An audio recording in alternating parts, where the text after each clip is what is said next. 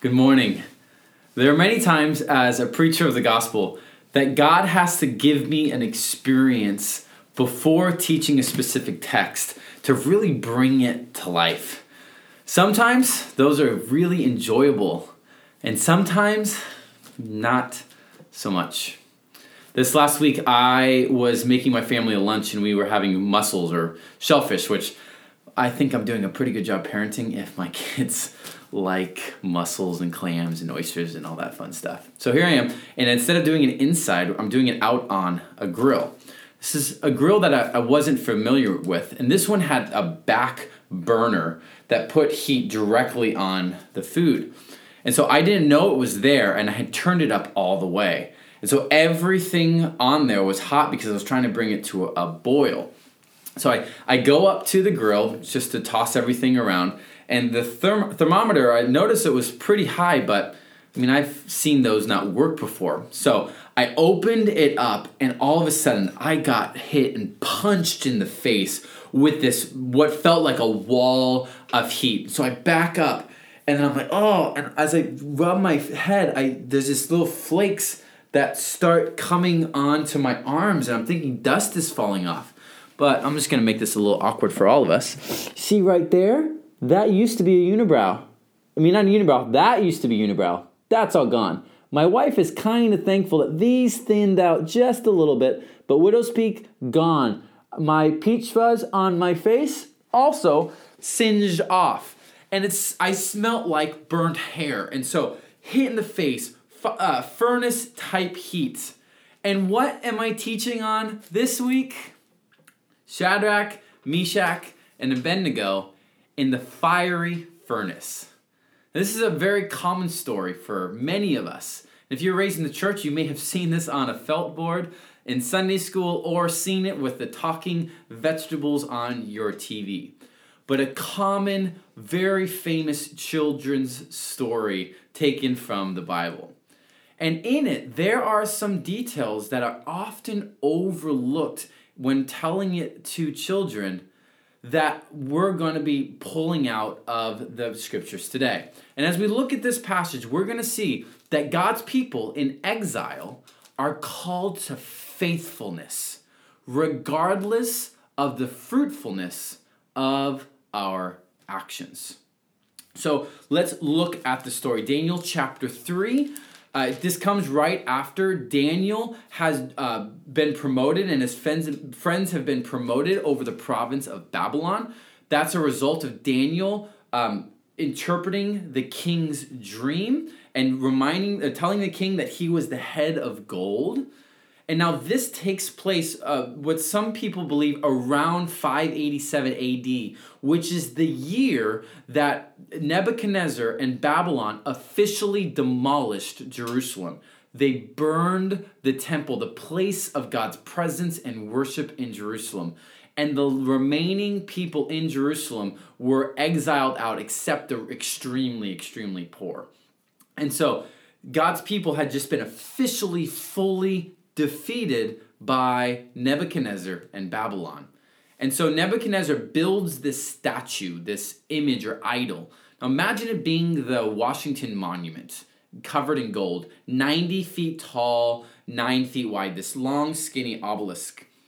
And so what he does, he calls all of his officials. Think of the president and the cabinet and the secretaries of states and governors and all of the political officials calls them together, and out of all the music that's played throughout all these instruments, he says in verse 7 that all the peoples, nations, and languages were to fall down and worship the golden image that the king Nebuchadnezzar had set up. I mean, this is a picture of all the world falling down to worship the king. And so, out of this, Shadrach, Meshach, and Abednego do not fall down and worship. This is what God's people are commanded to do: is to not have an idol, to not worship a god before Yahweh, before the God of their his people. And so there's some people that are probably a little bit jealous of Shadrach, Meshach, and Abednego, and they go and they rat out the three friends that they're not falling and worshiping God. And so they kind of these Chaldeans these opponents of Shadrach, Meshach, and Abednego, go to the king in verse 9. They, they start buttering him up a little bit. Oh, king, live forever. And tell on the three friends. Now remember, Nebuchadnezzar and Babylon are pictures of what all kingdoms that are in opposition to God and his kingdom would be like. And in this, the response that Nebuchadnezzar has when the people do not place their full allegiance to him and his kingdom is verse 13. Nebuchadnezzar in a furious rage. He's angry. He cannot handle the fact that there are subjects of him that choose to place their allegiance in another king, in another kingdom than his own. So he gives these three friends another chance, and it says this in verse 15 But if you do not worship, you shall immediately be cast into a burning fiery furnace. And who is the lowercase g God who will deliver you out of my hands? The CSB says, Who is the God who can rescue you from my power? This is a showdown of the gods and of the people of God. And so this is the pinnacle of the passage. This is what the author really wants to highlight is the response of the three friends to Nebuchadnezzar. And listen to what it says in verse 16. Shadrach, Meshach, and Abednego answered and said to the king, O Nebuchadnezzar, we have no need to answer you in this matter. If this be so, our God, whom we serve, is able to deliver us from the burning fiery furnace, and he will deliver us out of your hand, O king. But if not, be it known to you, O king, that we will not serve you, your excuse me, your gods, or worship the golden image that you made. And what was Nebuchadnezzar's response? Verse 19 Nebuchadnezzar was filled with fury, and the image of his face, or the expression of his face, changed the picture of all the false gods and the fi- false idols and the false kings of the world turn to anger when their allegiance when people do not place their allegiance to him. But what's curious about this passage in verses 17 and 18 is how it's interpreted. There's multiple different translations that i encourage as you read through the bible to read to really understand what's going on and verse 17 highlights that there's a it's not as uh, an understood confidence that these three friends have. I mean, when you think of the story, you think of these three friends standing tall, broad shoulders in the face of a king and boldly proclaiming that their God could, but they're not sure if he would. But there's enough in the text that that may be questionable. This is what the CSB and how it translated, along with the NRSV or the New Revised Standard Version, says in this. It says in verse 17, if the God we serve exists, then he can rescue us from the furnace of blazing fire. But if our God exists, the other passage says, if our God is able to, while we like to think that the, the heroes of the Bible have this amazing confidence and lacking doubt, in this passage, in this moment, these exiles, these people of God, may not be as confident as we think they are. Not only are they doubtful potentially that God would save them, but they're even doubtful of if God could save them. Now, doubt is one of those things that in the human experience is actually, I believe, a, a normal stage of life. Now, while we want them, to, these guys, to be heroes standing tall, I think the author gives us an honest picture of where they are at that moment. Think about it. They were teens that were exiled. Their God had been defeated. Yes, they have been experienced God's faithfulness to them. But in this moment, their lives are on the line and they're doubtful. And when we think of doubt, we tend to think of it as an intellectual thing. But I'm coming to discover that doubt isn't as much as an intellectual as it is an emotional and story formed source. Many times when we hear people are doubting or they're questioning God, we automatically go to the intellectual side of it. Here's the 10 reasons why God exists. Now, don't get me wrong here. Apologetics and intellectual understanding of God is absolutely essential. Okay? God tells us to love us with all of his all of our minds. So there is absolutely a place for intellectual debates and conversations. Okay? So don't hear me hear me that's really important. But many times what people present as intellectual doubts often are found and sourced from an emotional place. Somewhere along the lines, they may have prayed to God and he not showed up, didn't show up in the way that they wanted him to. Maybe they've been wounded by fellow Christians or other people that are supposed to represent God. They and so while they present doubt intellectually, what's actually taking place is a, a sadness or a wound that's fueling that intellectual doubt. So, for us as God's people, even in the midst of other people's doubts, how will we be faithful in that moment? And uh, many times, I believe that we are called not only to present intellectual things, but first to be a people who are present with those in their doubt, to listen, to be curious, to see what the Spirit is doing and why this is showing up so that they can be drawn to the person of Jesus. Parents, our children will come to a point where they have to make their faith their own, which will present in ways as doubt.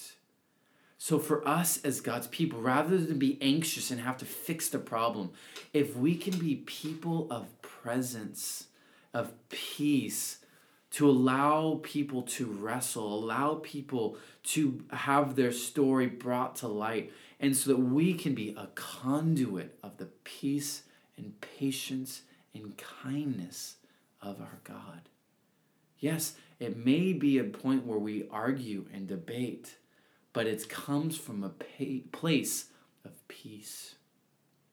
We can be faithful to be there for them to quote hold the space for their doubt hold the space for their wrestling not try to fix it or solve it immediately but to be a person who is used by god himself to bring his presence into their lives.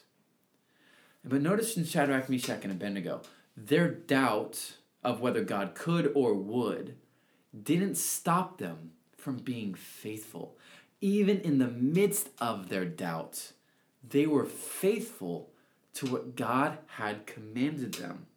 Verse 18, but if not, if God did not deliver them, make it uh, be known to you, king, that we will not serve your gods and kings.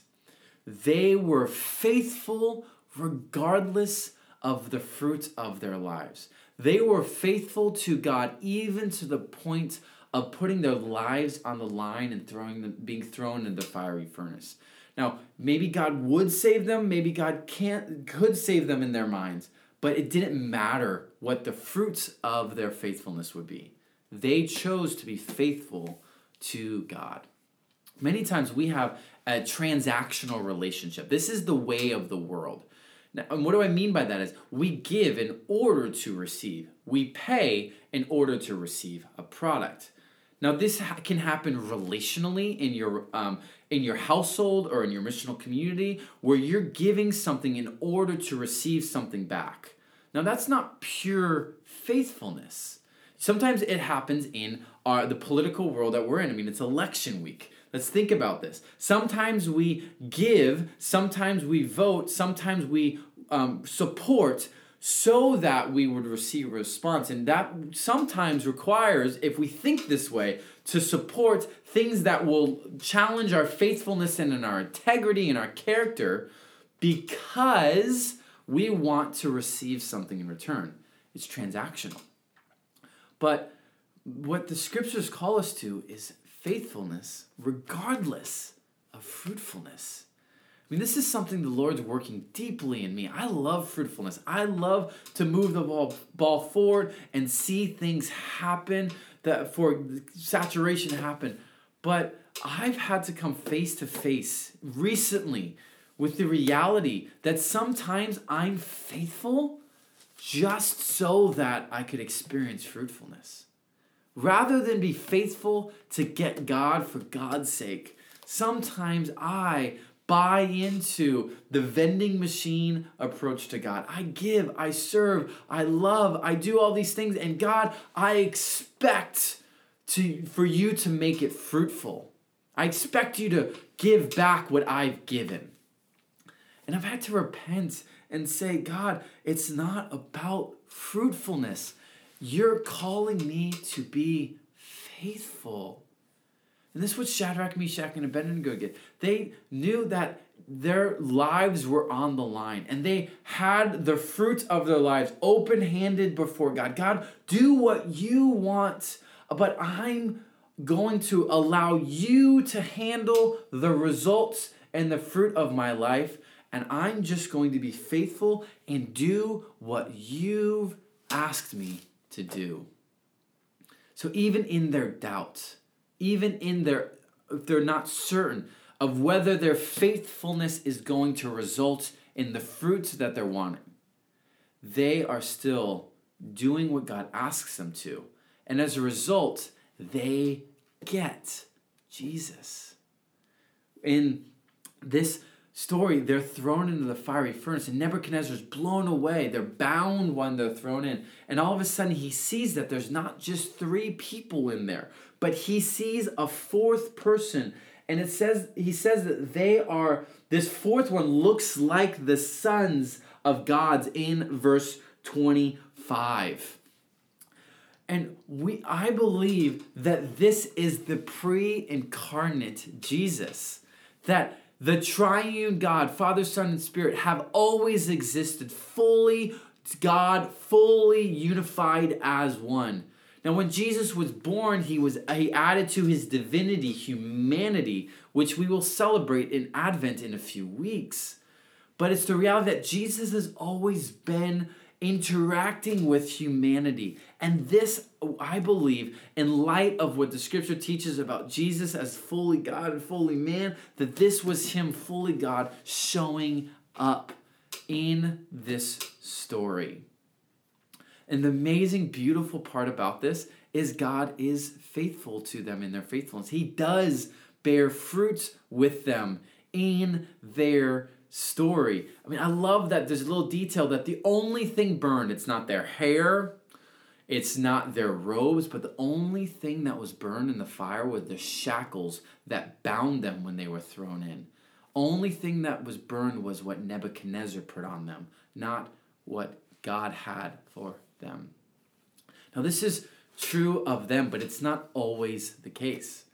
We are faithful, but that doesn't mean that God, we are fruitful in the ways that we want. But the ultimate place of fruit is that we get Jesus. This is how um, Paul says it in Philippians 1, and I'll just say verse 21. For me, Paul says, this is him in jail. For me, to live is Christ, and to die is gain.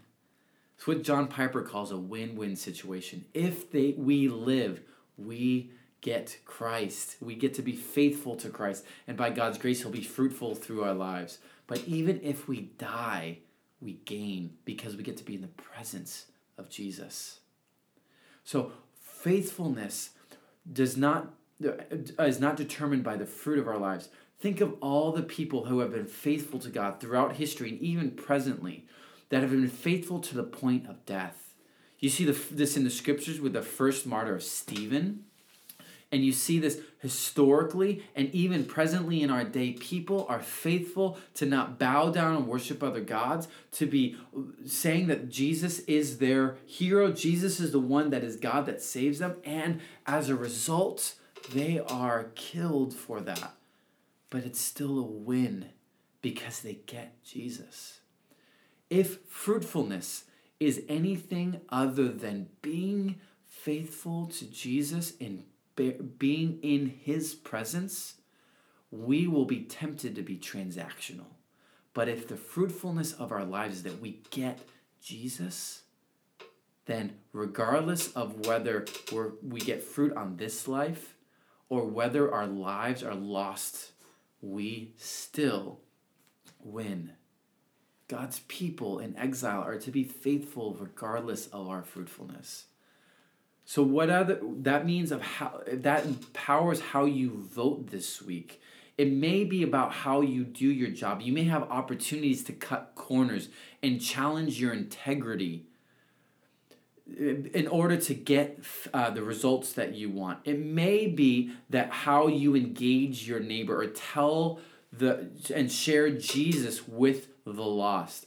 Your job and my job is to be faithful to God, to open handedly offer our lives so that He can determine its fruits and that we can be faithful to the Spirit's leading, that we can trust God with the fruit of our lives. Let's pray. Father, thank you that you are present with us in our doubts. You are present with us in other people. That as we wrestle with if you could or would show up in how we desire, you are the goodness and you are the fruit that we ultimately deeply long for. So, Father, I pray that even in our doubts, that you empower us to be faithful. And we are open handed, that we just do what you've called us to, what you've empowered your spirit to do, and that we open handedly give you the fruits of our lives. We pray all this in Jesus' name. Amen.